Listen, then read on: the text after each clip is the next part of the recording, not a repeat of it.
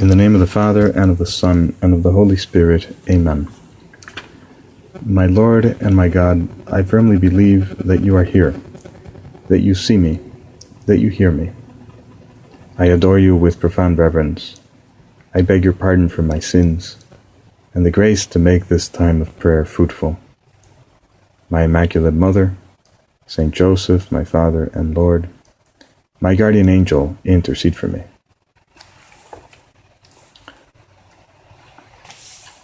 Rejoice in the Lord always. Again I say, rejoice. Indeed, the Lord is near. These are the words that we will say at Mass on the third Sunday of Advent, which is known as Gaudete Sunday, precisely because Gaudete in Latin is this first word of the antiphon rejoice, rejoice in the Lord always. This antiphon is taken from St. Paul's letter to the Philippians. And something that is striking is how he repeats himself twice. He says, Rejoice in the Lord always. I say again, rejoice. We can ask ourselves why, why the repetition? In biblical language, our Lord sometimes repeats himself when he wants to make a point, when he wants to emphasize something, when he wants to call attention to us and say, you know, look here, this is important. Take, for instance, when our Lord wants to stop Abraham from killing Isaac.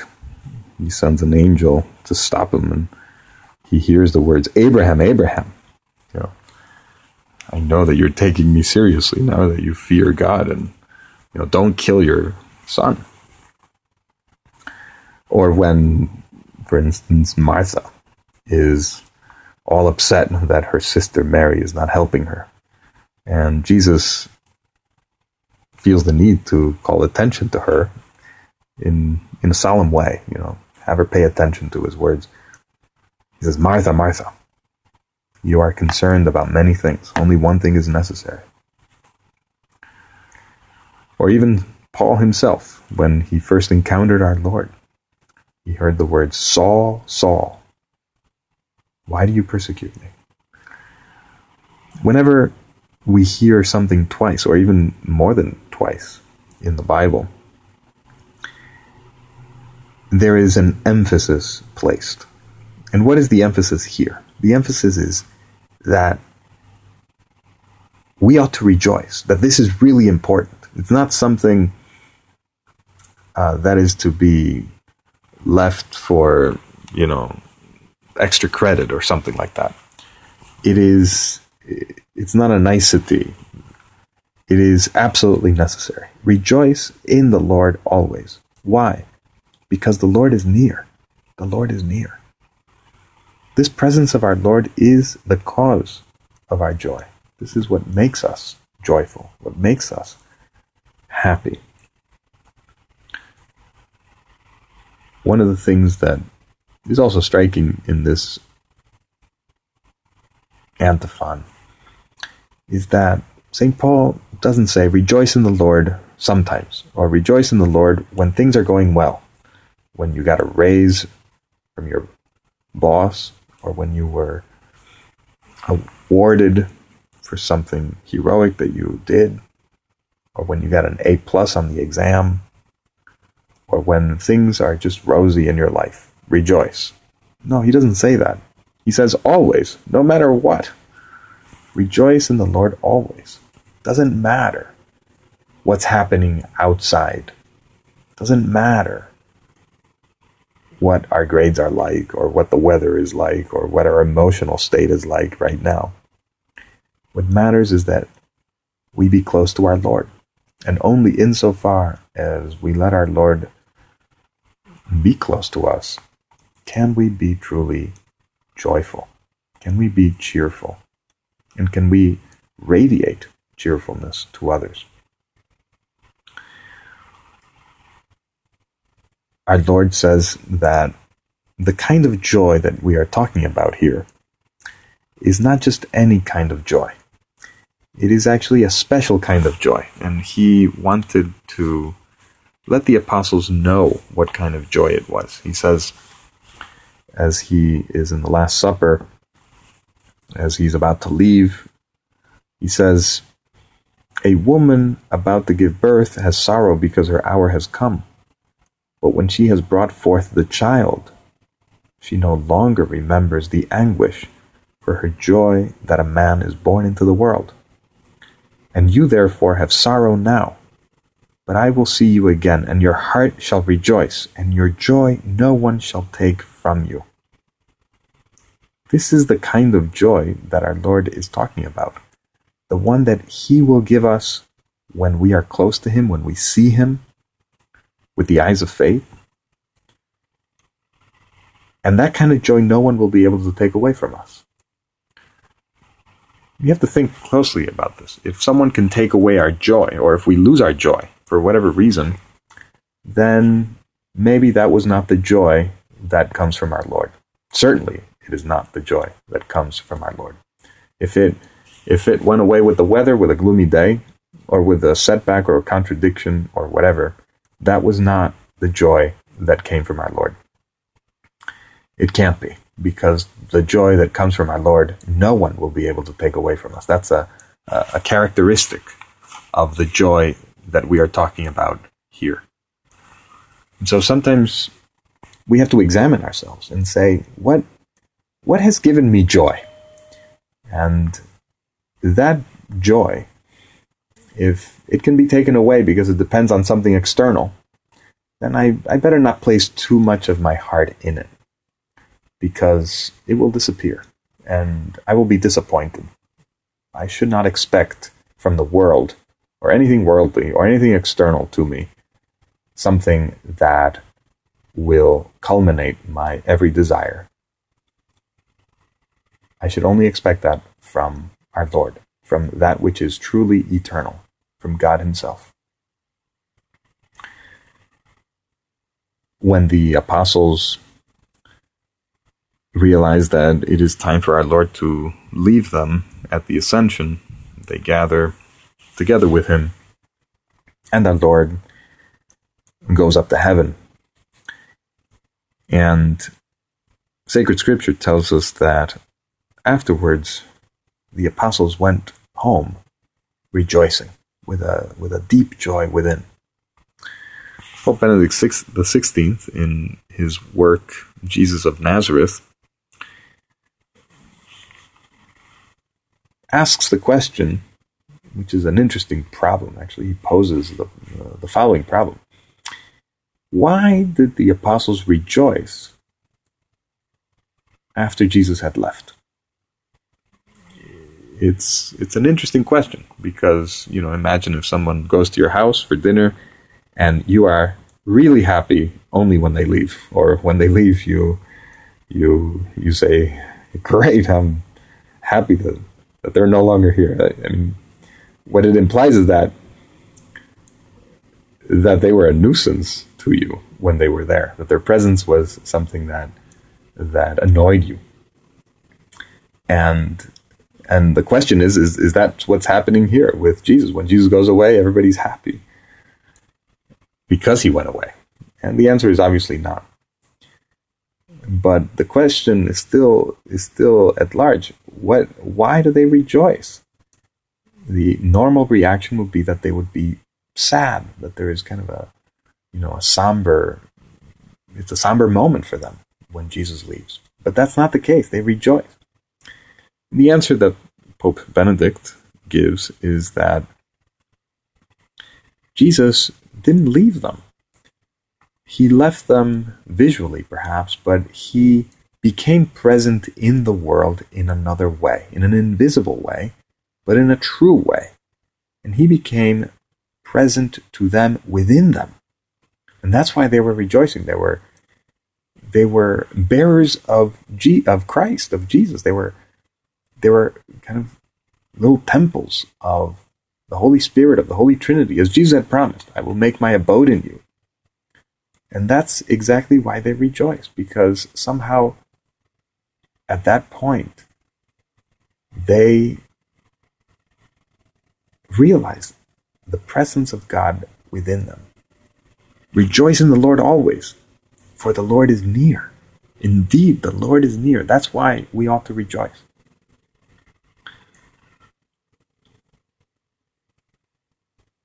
Sometimes we don't see or recognize Jesus within us. And we have to know through faith, as St. Augustine says, that he is more intimate to us than we are to ourselves. That's how how much how present he is within. But we forget that sometimes, and that's why we lose our joy. And like St. Augustine uh, would would actually remark in his confessions, when he was looking for God outside, in pleasure or in things or in whatever it was, erudition even, when we look for happiness outside, we get dispersed. But when we realize that He is within us and we look within our soul, then we rejoice. We find this inner joy that comes with peace. And the characteristic of the joy is that no one, no situation from the outside can take away from us. That's why St. Josemaria writes in the way the following point for our consideration. The cheerfulness you should have is not the kind we might call physiological, like that of a healthy animal. Rather, it is the supernatural happiness that comes from the abandonment of everything, including yourself, into the loving arms of our Father God. You to think about if our happiness is caused by kind of a, a physiological state, or rather, if it is the the abandonment to the will of God that is the cause of our joy. The apostles somehow ran away when when they were confronted with death, the death of our Lord, and when they realized that he was going to be arrested and that he was going to be crucified. In Gethsemane, they had sleepiness of sorrow, as the gospel tells us. They were sad because they did not want to face the reality of our Lord's passion. But our Lord, because he prayed, he was able to transform his human instinct, you know, to run away from death and to give this suffering that he was going to undergo a meaning of love, which made him very peaceful. And that's why he was able to go through it and keep focused on what was important, which was our redemption.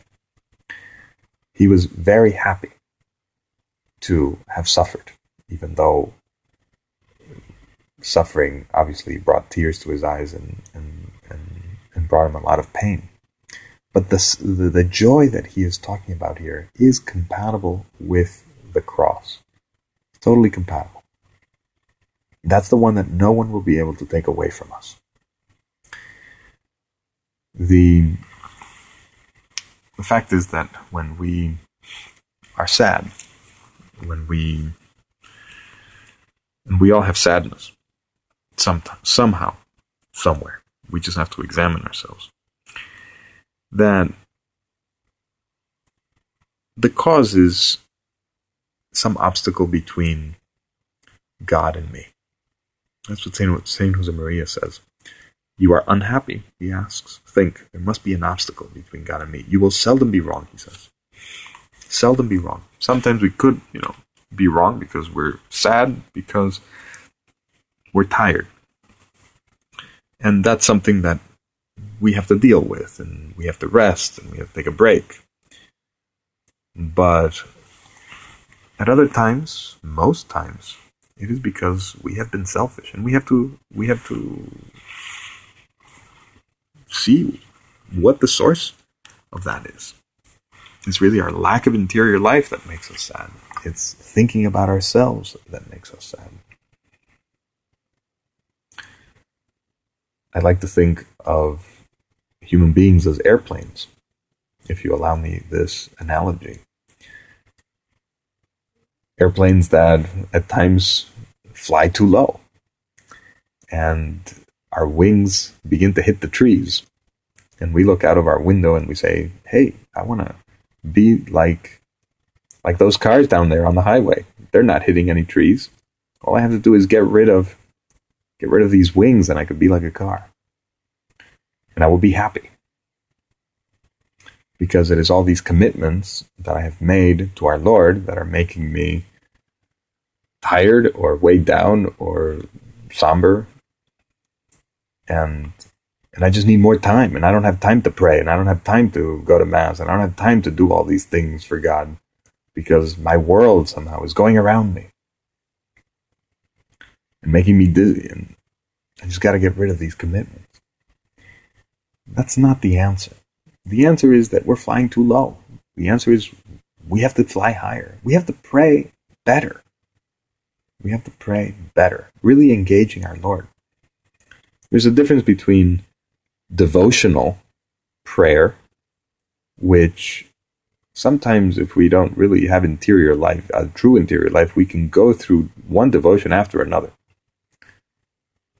and just move our lips and go through a routine.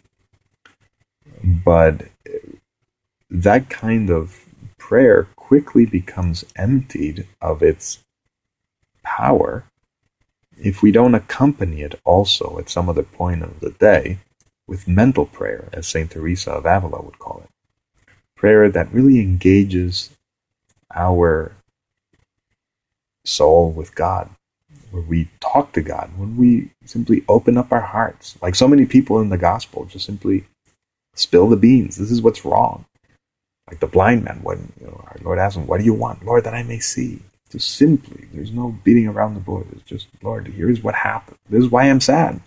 The disciples going back to Emmaus. This is why we're sad. Because we had placed our hope in this Jesus of Nazareth who has been killed by our chief priests. And now we don't have any hope. If we talk to our Lord, if we pray, we will be on our way to getting this joy that no one will be able to take away from us.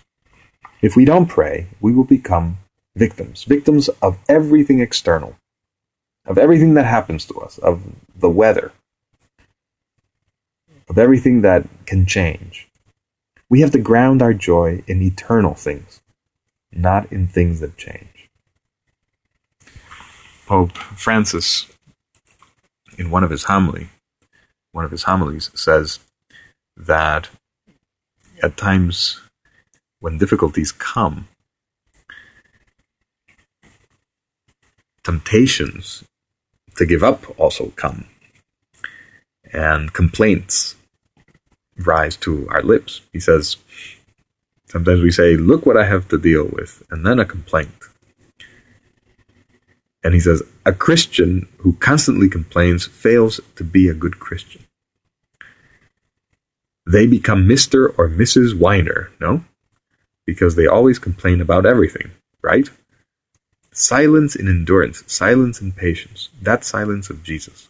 Jesus, in his passion, did not speak much, only two or three necessary words. But it is not a sad silence. The silence of bearing the cross is not a sad silence. It is painful, but it is not sad. The joy that our Lord has in store for us is a joy that is absolutely compatible with the cross. And only in prayer can we have access to that. That's the first thing we can do to make sure that we rejoice in the Lord always. Prayer. Prayer.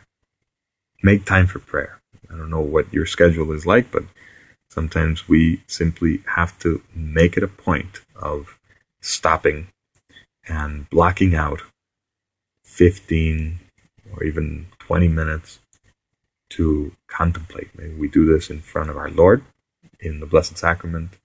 That's the ideal place. But also, if we don't have that available to us, we can take a walk or we can close our door in our room, like our Lord says, and there speak to our Father God. and open up our soul to Him. But what else can we do? Prayer is one thing. What is another way of accessing this joy that no one can take away from us? To rejoice in the Lord. I would say the second thing we can do is forgiveness. We have to forgive and be forgiven. And this Advent is a good time to actually go to confession, make a good examination of conscience, think what we can improve in, make a good act of contrition, and go to the ministers of the sacrament of penance, the priests that our Lord has called for this purpose, and just tell them, Father, I, I want to go to confession. When we do that, we find so much peace, so much joy. It really is impressive to see how many people leave the confessional with a big smile, if not on the outside, certainly on the inside, because they have they have found favor with God. They have been uh, they have corresponded to the grace uh, that our Lord has given them to to be sorry for their sins and to change their lives. It's very important. A very important source of joy to be forgiven. Another thing with regard to forgiveness that we can do this Advent is go to someone and say, I'm sorry. Someone that we have offended, someone that gets on our nerves habitually. You know, we don't have any enemies as Christians, but we certainly have people, loved ones, who get on our nerves. That we have every day. Whether it be your spouse or your children or a friend or your roommate or classmate or teacher or whomever, we need to learn how to say I'm sorry. And that brings joy as well because it puts things that were obstacles to our relationship kind of under the bridge. What are we giving when we when we forgive? When we forgive, we're giving people a second chance to actually make amends with us as well if they ask us to be forgiven. What do we withhold when we don't forgive? It's kind of tricky um, to actually put our finger on on what is actually given or withheld in in forgiveness, but because it's not something material that we can touch. But um, when we don't forgive, we are seeking the condemnation of that person so that they rot in their injustice or in their crime against us. And we need to realize that when we forgive them, we give them the possibility to make amends with themselves, to be able to live with themselves, to forgive themselves. And that's actually another thing we can do is forgive those people who have trespassed against us. God loves a cheerful giver, a joyful giver, says St. Paul to the Corinthians.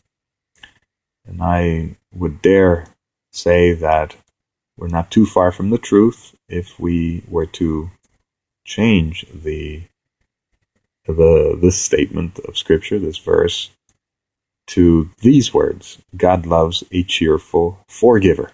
If we forgive others, God will love us, and we will also have great joy.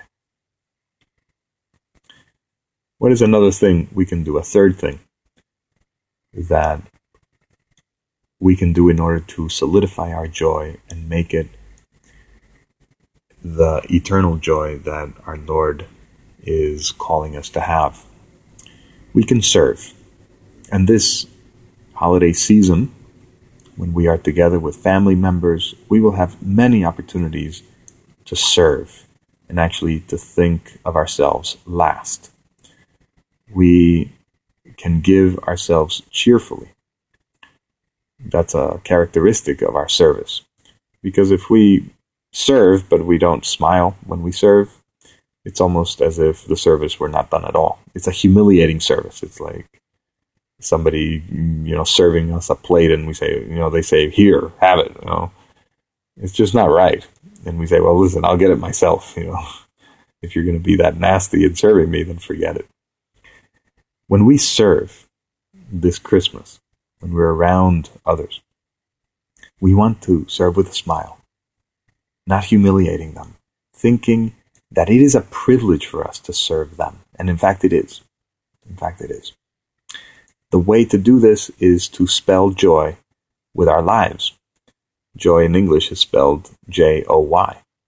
And this could be a good reminder that we need to think of Jesus first, then of others, and then of yourself.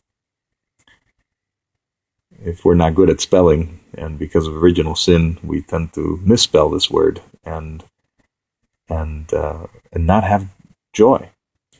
We tend to spell it yo, yourself first, and then others, and then we forget about Jesus altogether.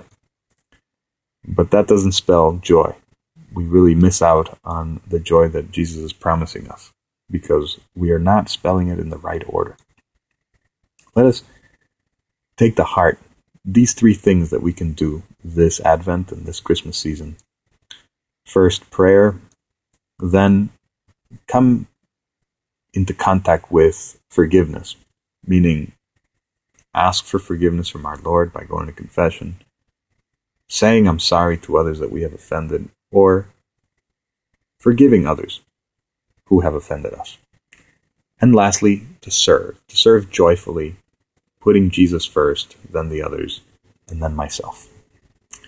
We turn to Mary, who is the cause of our joy. Why is she the cause of our joy? Because she has Jesus.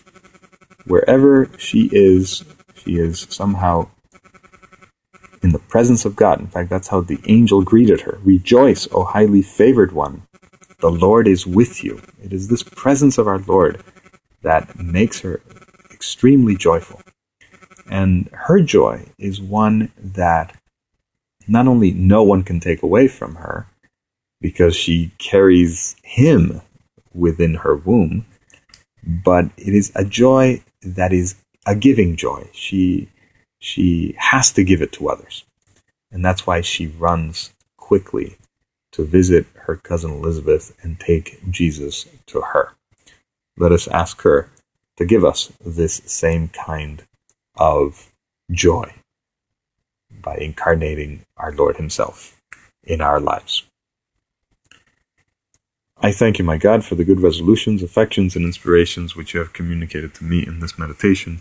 I ask your help to put them into effect. My Immaculate Mother, Saint Joseph, my Father and Lord, my guardian angel, intercede for me.